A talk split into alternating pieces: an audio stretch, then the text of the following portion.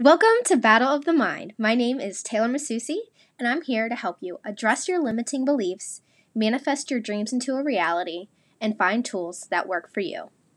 If you're here, it means that you're ready to kick your inner critic to the curb, step into your authentic self, and find your superpower. I'm here to help you unpack your past as it reflects into the future, find and use tools to support you, and become the badass that you are. Think of this podcast as your go to self care formula for all things growth, empowerment, awareness, mindfulness, and so much more. I'm here to help you step into your power. If you're ready for abundance, alignment, and acceptance, then this is the right place for you. Welcome to Battle of the Mind, and let's get started in today's episode. Today's podcast guest is a very good friend of mine, and yes, another level up tribe member. I love bringing up people from the tribe coming onto the podcast, talking about our experiences within the retreat, and unpacking their lives outside of the retreat. As I've mentioned in previous episodes with other members, we really dove headfirst, understood all the vulnerable parts of each other before we even got to under stand or even know the other layers of the of each other like from work and families and career and all these other things we didn't have a full deep understanding because we dove straight in to what's really important to us. So i really love bringing them on again just and unpacking their experiences and their journeys on the podcast so then you guys have such a wide variety of people the retreat really helped me step outside my comfort zone, meet people I would have never met without this retreat. And today's perspective is definitely very unique. So I'm just going to let you guys listen to how it went. Hey guys, we have Mai here. Before we get started, could you just tell the listeners who you are and what you do? Yeah, so I'm Mai. Um, I'm 29. I currently live in Reno, Nevada. I've been here since I was about five years old. I was uh, born in Argentina, raised in Peru, and kind of going back and forth for like the majority of my childhood, teenage years, and then after um, my first marriage, I kind of just settled down and stopped traveling so much back and forth. But um, I have a career in property management. Currently, one of my side little hustles is uh, photography. Um, but yeah, that's basically my little intro.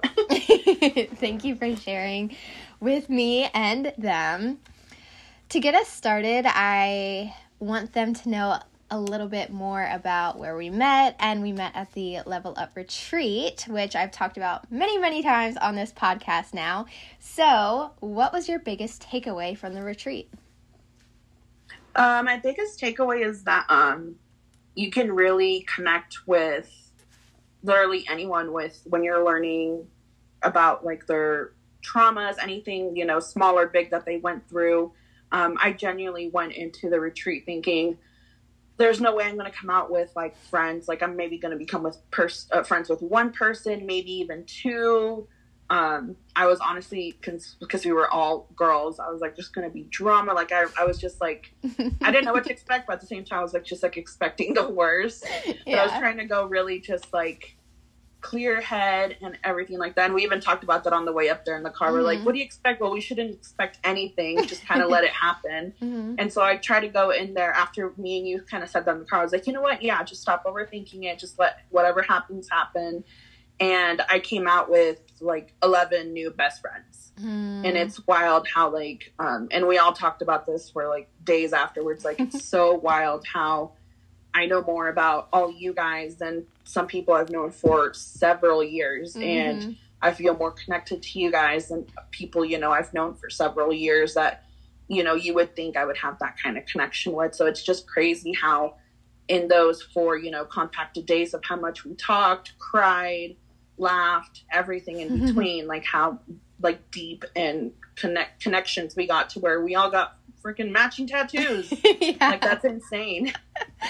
Uh yes, I love it. I love it. I love it. Every- but yeah, that's just how deep and like cool it is, and it's just cool to see that and see what um like Cass and Tay have, you know, kind of manufactured that environment that we could able to create that like sisterhood and those connections and stuff. And it's super cool to see Mm-hmm. Mm-hmm. and Yeah. experience, not just see, but experience yourself. Yeah. Mm.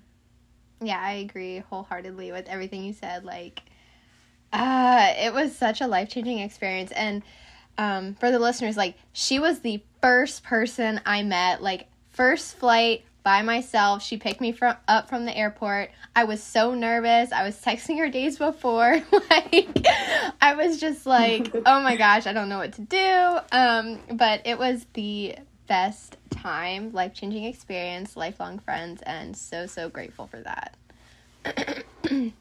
so, you already brought up a perfect thing with just how we started the retreat, is how we're going to start it here on the podcast.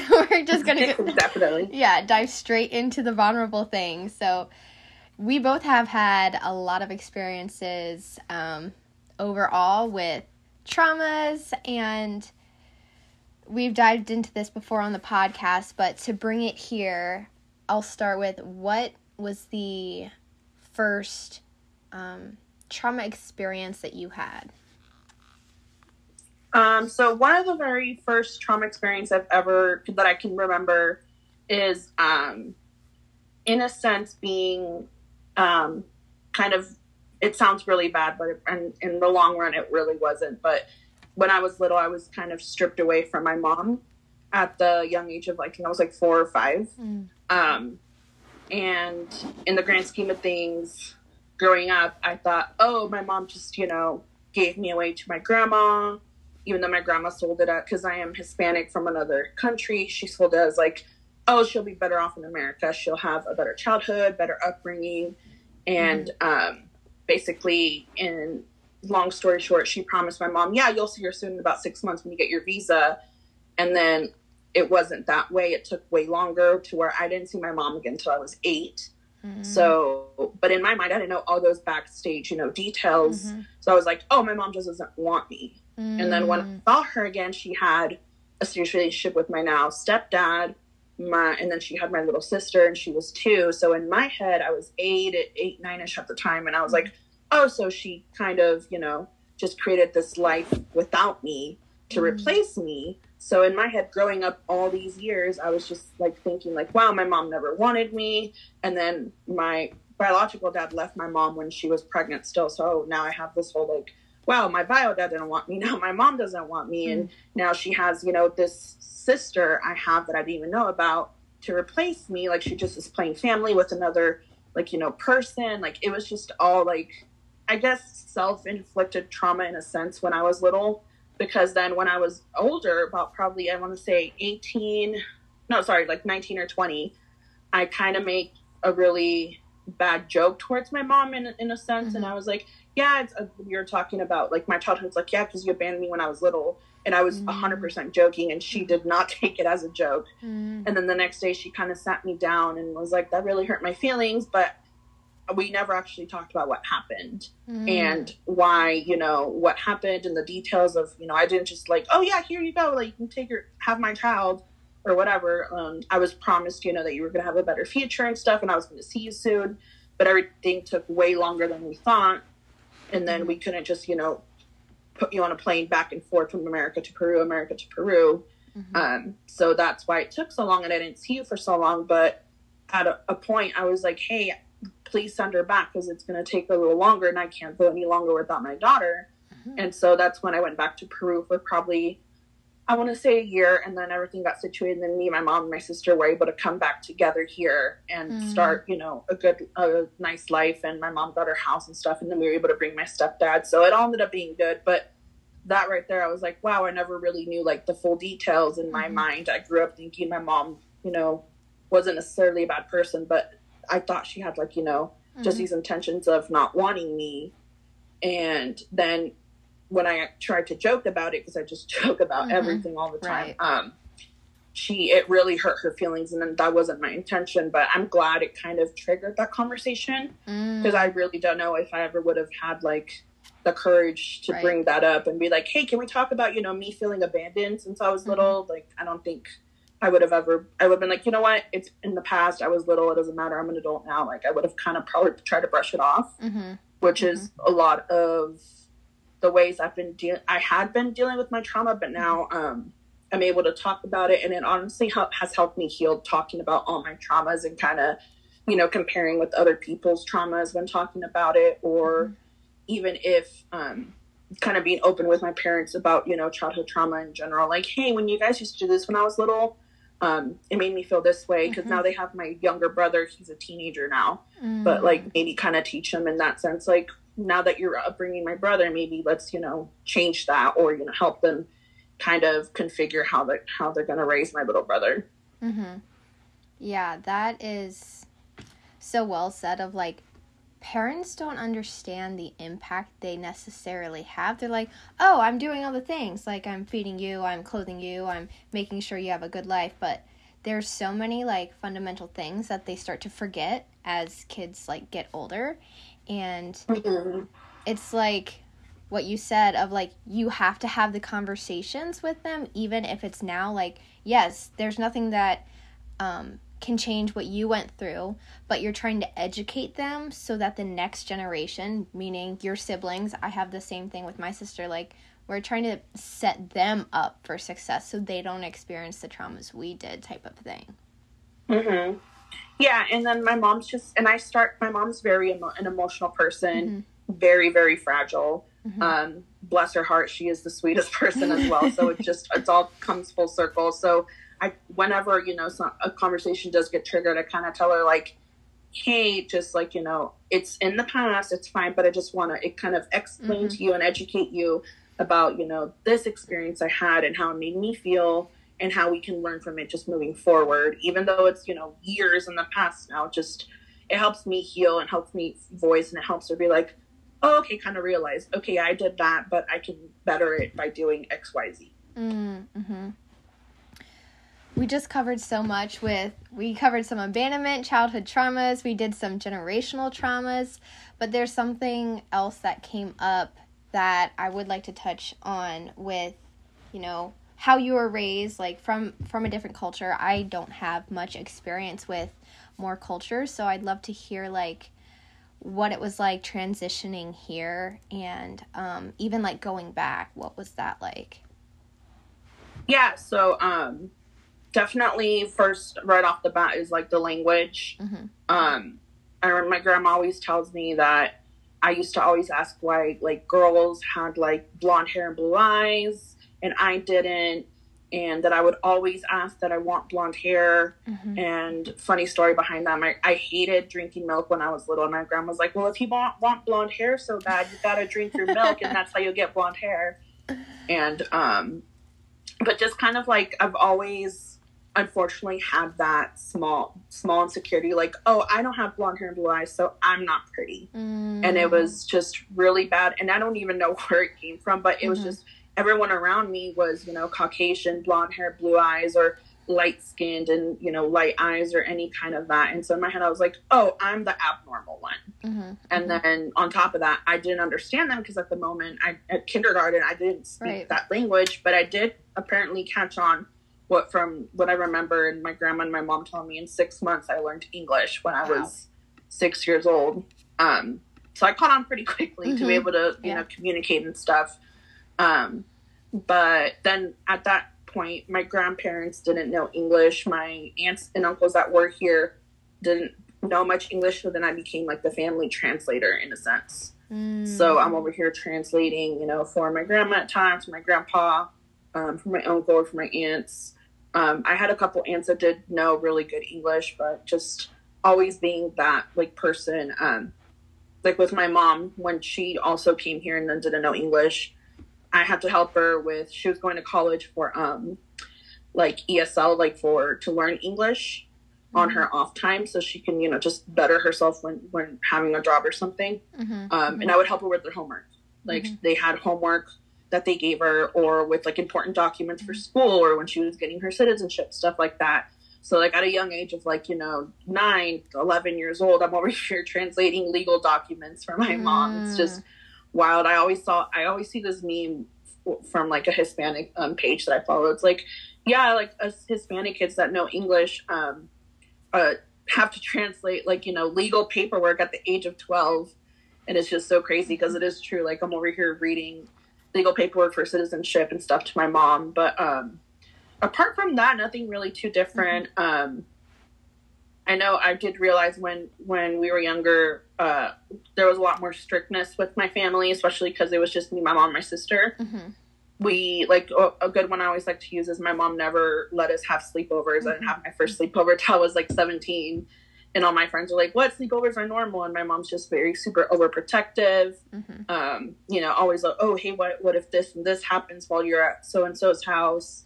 Um, always very much. Um, you know your room has to be super clean before you even ask about you know yeah. going outside and that's even if you decide you know, i decide that you can go outside so just a lot of strictness and stuff but mm-hmm. in the end i'm thankful for it because it did make me like you know the decent human being i am today mm-hmm. mm-hmm. um so yeah growing up i hated it because i was like man my mom's so strict right. and everything. But um now i'm like man I, I feel like some kids nowadays definitely need that structure a little bit more mm-hmm. With how um gener- the younger generation i feel like i sound so old when i say that. The younger generation is like i just see like all these little kids always like out like walmart and running yelling around like man when i was little my mom would have had me like buy my ponytail mm-hmm. if i was doing that. Mm-hmm.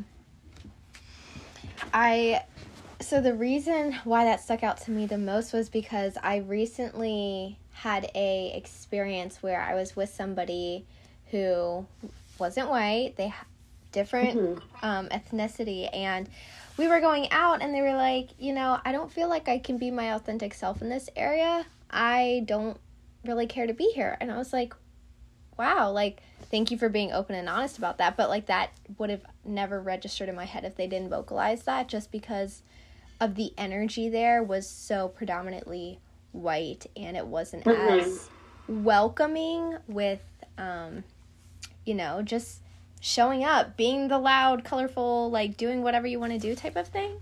And it just really yeah. stuck out to me. And I was like, wow, like I want to get more exposure with more people hearing their experiences. Um, so now that you're older, have you had any experiences that stuck out to your mind um, where you had a shift like that for somebody else where you witnessed them being like, oh, wow, that never clicked in my mind until you said something to them?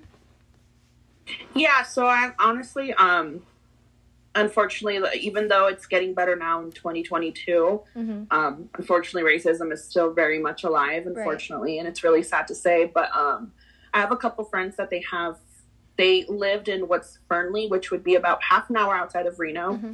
It's known as a very conservative, quote unquote, hillbilly town. Mm-hmm. And there are a couple of my Hispanic um, gay friends mm-hmm. and they moved from california to there because the housing was cheaper there a couple years ago and um, they had to move because of all how uncomfortable they would feel going to just like walmart there mm. and how uncomfortable they would feel just being out and about mm-hmm. because there's so many like white conservative just like super duper just mm-hmm. podunk hillbilly people out there that would just yeah. make them feel so uncomfortable and look on top of just being hispanic they're gay and um, just seeing them like hold hands in Walmart, they uh, they would get super like dirty looks and mm-hmm. stuff like that. So they felt so out of place that they moved more into Reno, where it's mm-hmm. you know more diverse and definitely mm-hmm. more inclusive and things like that. But just like that's just half. Hour. It's crazy how different it's just half hour away from Reno. Mm-hmm. Um, yeah. Like I recently went to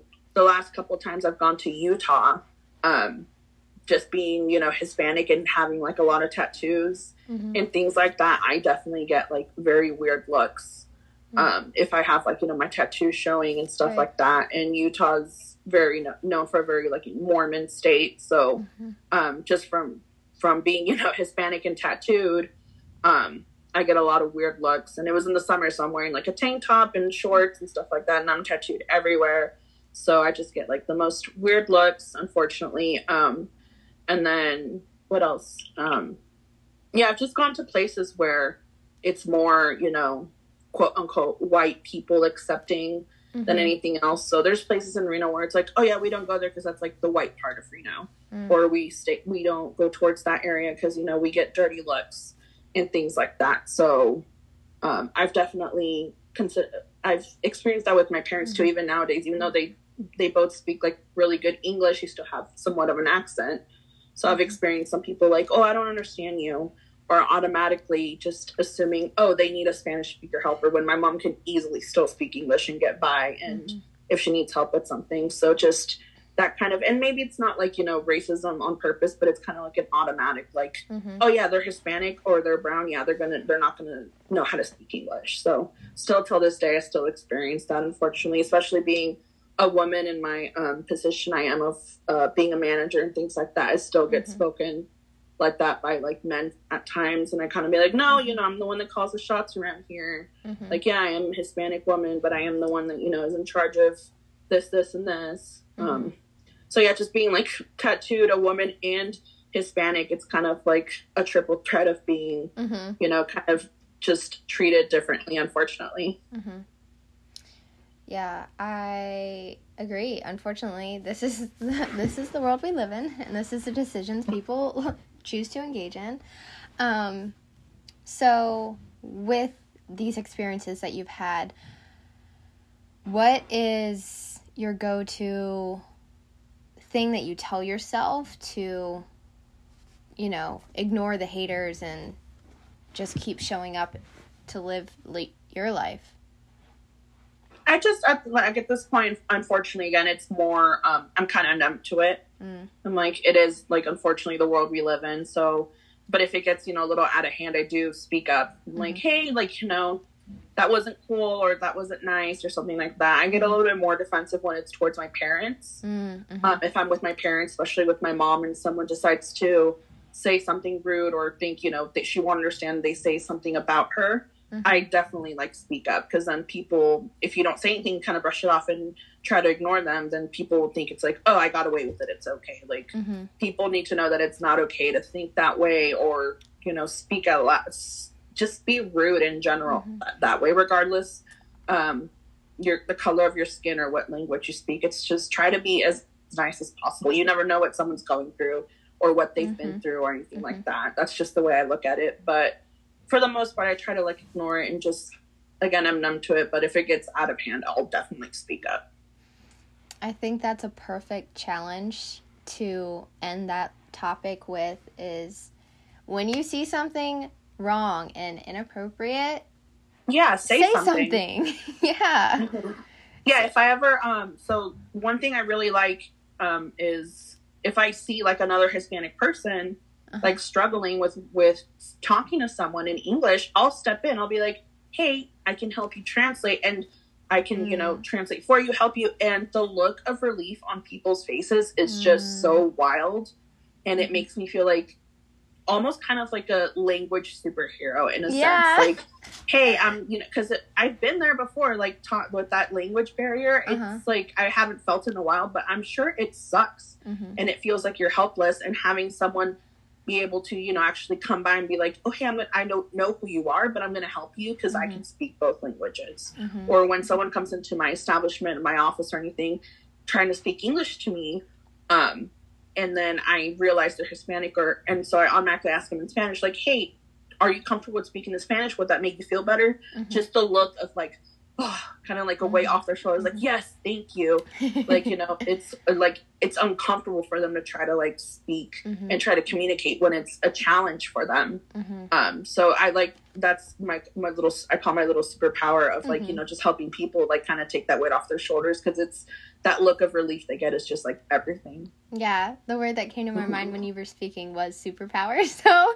the yeah. fact that you said it yourself i was like yes Okay, well, thank you for sharing the insight there. I, I love to hear it, and I am so happy that we got to bring this topic up onto the podcast.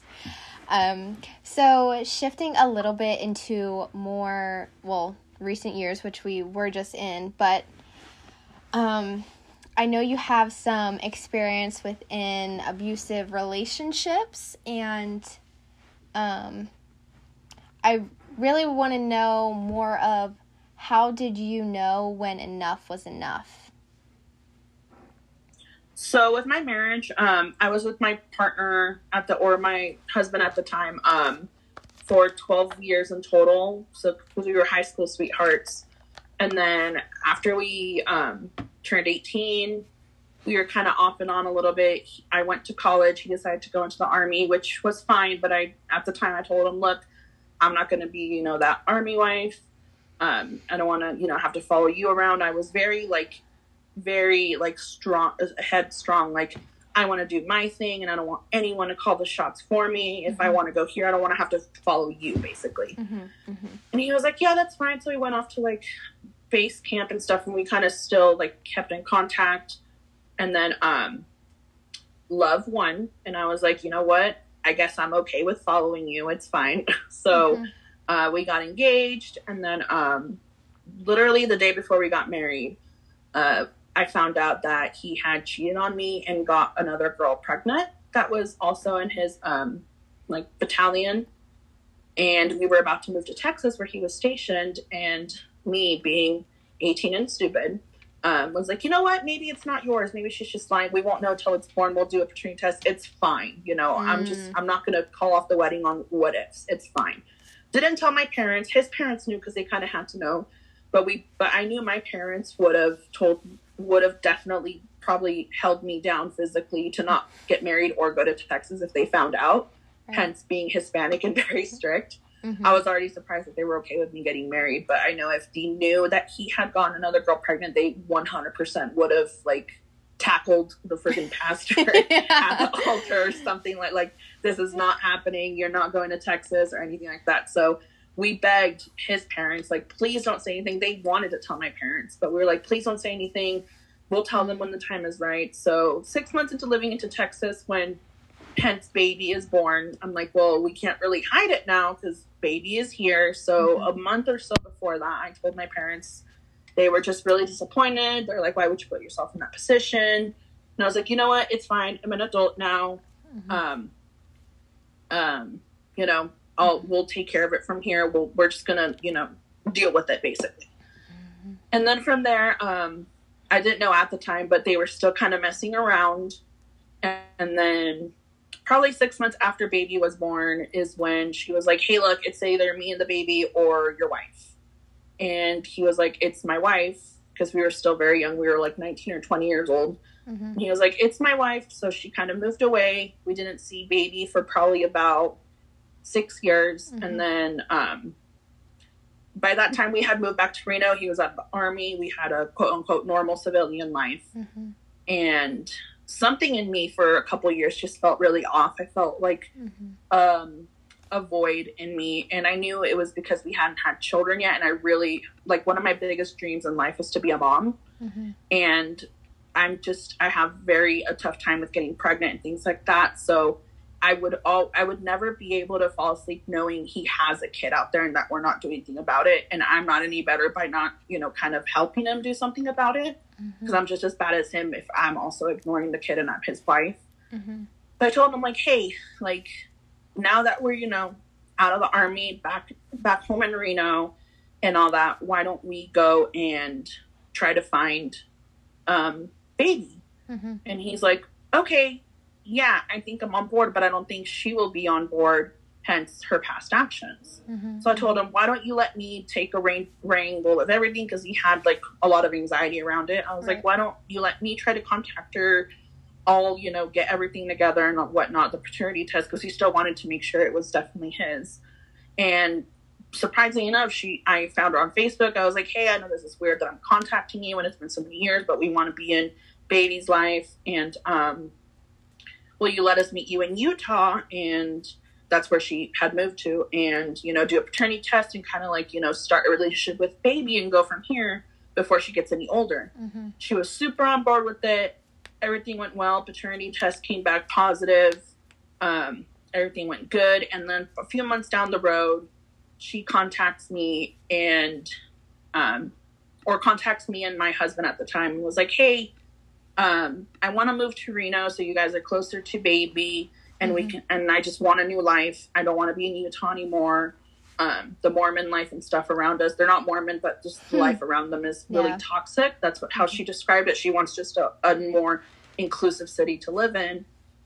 And I was like, yeah, but I immediately had like a wall up because of the past, you Right. know, just relationship they had. And I was like, yes, I would love that because that would make our life way easier than having to travel eight plus hours and having to go back and forth and whatnot. But I immediately told her, if you stay in your lane, Mhm. like if Mhm. 100% like history doesn't repeat itself, if you know this is strictly a co-parenting thing and you really tru- truly want to start a new life, I'm open for it. And she immediately was like, "Yes, of course. I would never like do that. I'm not even. I don't even see him like that anymore. He's strictly just you know co-parenting, 100 percent." Mhm. I'm like, okay, cool. Two weeks into her moving here, I find out he cheats on me again with her. Mm. So I was like, okay, listen, this is literally history repeating itself. Right. Um, and then I had heard rumors from his uh, his mom and his family and his sister that she was pregnant again, and I was like, okay, this is where it stops because apparently I'm not the one you want to be with. Apparently, even after six years of not seeing this woman, you still really want to be with her and have kids with her and are okay with that. So this is where it ends. Mhm. And surprisingly enough, he was like, okay, yeah, we're good, cool. And within two days, he moved out, moved in with her. Um, you know, just basically started a whole new life within two days. And I always say, and I talked about this today actually, which is coin- coincidental. Um, no one talks about like even if you ask for a divorce, I'm the one that asked for it. It still really hurts, no matter which party asked for it or how it goes down Right. it still really freaking hurts because that's when you realize, oh wow, these twelve and you know, years together, six years married, never really meant anything. Mhm. Like you really always just wanted to be with this person, build a family with them, and I'm for me it was like, wow, I'm really glad that you were able to move on so quickly. I'm really glad that you know our relationship meant nothing, or from what because it started and ended literally the same exact way with the same exact person Right. Right. and it was just really wild to see kind of like just history literally repeating itself Mhm. and um but at the same time it was it was really a little bit of a rough patch and then i hadn't been single in 12 years so the dating life back in you know 2006 2007 versus 2018 was very different. Mhm. so now i'm trying to learn how to use tinder. I'm trying to learn how to like flirt again and like just talk to the opposite gender in Right. general um in that manner you know or try to you know just come out and be myself because i've always had a partner and i've always had that same person to lean on and have to run things by. And now i'm like holy crap i can make my own choices. And that was a little scary Mhm. but at the same time really freeing Mhm. so it was really cool to kind of find myself again um, and kind of let things, you know, happen. And I told myself I'm going to heal and I'm going to try to Mhm. just move forward with my new, literally brand new life because I hadn't been single in so long. All I knew was either army life or married life and just always had someone there. Um, and just so that's when I was like, enough is enough. I have to come out of Mhm. this, even though it's all I ever knew and it was scary. I still did it and I was like, I hadn't done it before because I Mhm. knew for a long time we weren't really going to be good together. Because I was like, well, what if, what if, what's my family going to say? What is his Mhm. family going to say? Yeah. I've always been that in that mindset of like one marriage, Yeah. never more than one marriage. If uh, if, if it doesn't work, you got to make it work. Mhm. But at that point, when I saw him, just not even two weeks after she moved to Reno, just literally do it all over again. I'm like, okay, yeah, no, this is not Yeah. going to work because obviously you don't care about me in that manner. So So that's what I knew. What, um, to bring us kind of to a close, what tip do you have for people who are kind of going through an experience where they have to make the decision to um, have a divorce and how to find themselves again? Uh, definitely, again, it's going to seem very scary, Mhm. and it is scary, and it's going to hurt a lot, but it's not going to last forever. Mhm. And the light, as like I would want to put it, like the light at the end of the tunnel after going through all that hurt and all that um, confusion, and you know, trying to find yourself again or trying to be independent, is going to be so much more worth it. Mhm. and it's going to be just the best feeling ever of being independent even if you have kids like you know just the kids seeing their mom happy again or Mhm. um, your friends seeing you happy again and just you know trying to find yourself because unfortunately when you are married and for such a long time or just with the same person you kind of do become one person and Yep. one, you know, Mhm. all your decisions are made together and things like that. So coming out and kind of separating from that is a really rough patch. But at the end, it's a huge like light at the end of the tunnel and it's going to be worth it for sure. Mm, yeah, beautiful. Well, thank you for being so vulnerable. I would love for you to share with the listeners how they can get connected with you. Yeah, so I have uh, my photography page. It's Maira Lynn Photography on Instagram. Um, and yeah, it's, it's not just for t- photography. Anyone can talk to me on there and just exchange stories or anything they need. Mm. Thank you so much. I appreciate you. Of course. Yeah, I loved learning more about the experiences people have. It just always opens my eyes and widens my perspective and awareness on things that other people go through. And growing up, you know, I had mentioned this in the episode, but again, I just want to say like I did not have exposure to different cultures and different ethnicities of people. Like my scope was very small. Like I knew a few different people um, from different areas of life, but mainly I was surrounded by people who were so similar to me. And I'm so happy now that I've been able to s- expand and grow the different types of relationships and experience different cultures and see all the things that I didn't growing up. And I just think this was such a beautiful episode, being able to see somebody from a different culture and hear about their experience, you know, especially like not being raised, um, not being born in America and then coming here, like that, those stories are always so interesting to me. And I love that because aren't we all just doing the same exact thing? We all came here. So I am so just grateful for this conversation. And I challenge all of you to step outside your comfort zone and meet people you would have never met before. You never know the type of people that you're going to meet until you go out and try to meet new people. Sign up for a group. Um, maybe it'll be a Facebook group or something in your community and go to a gathering, coffee chats. Like, step outside your comfort zone. I cannot stress that enough. It's going to help you grow so much, and you're going to experience amazing things after that. Thank you guys for tuning in to yet another episode of Battle of the Mind. Please keep in mind if you did enjoy this episode, please let me know. You can leave a review, you can screenshot and share to your socials and tag me so that I can see the impact it's making for you. You can just slide into my DMs on any of my socials. The links will be in the description.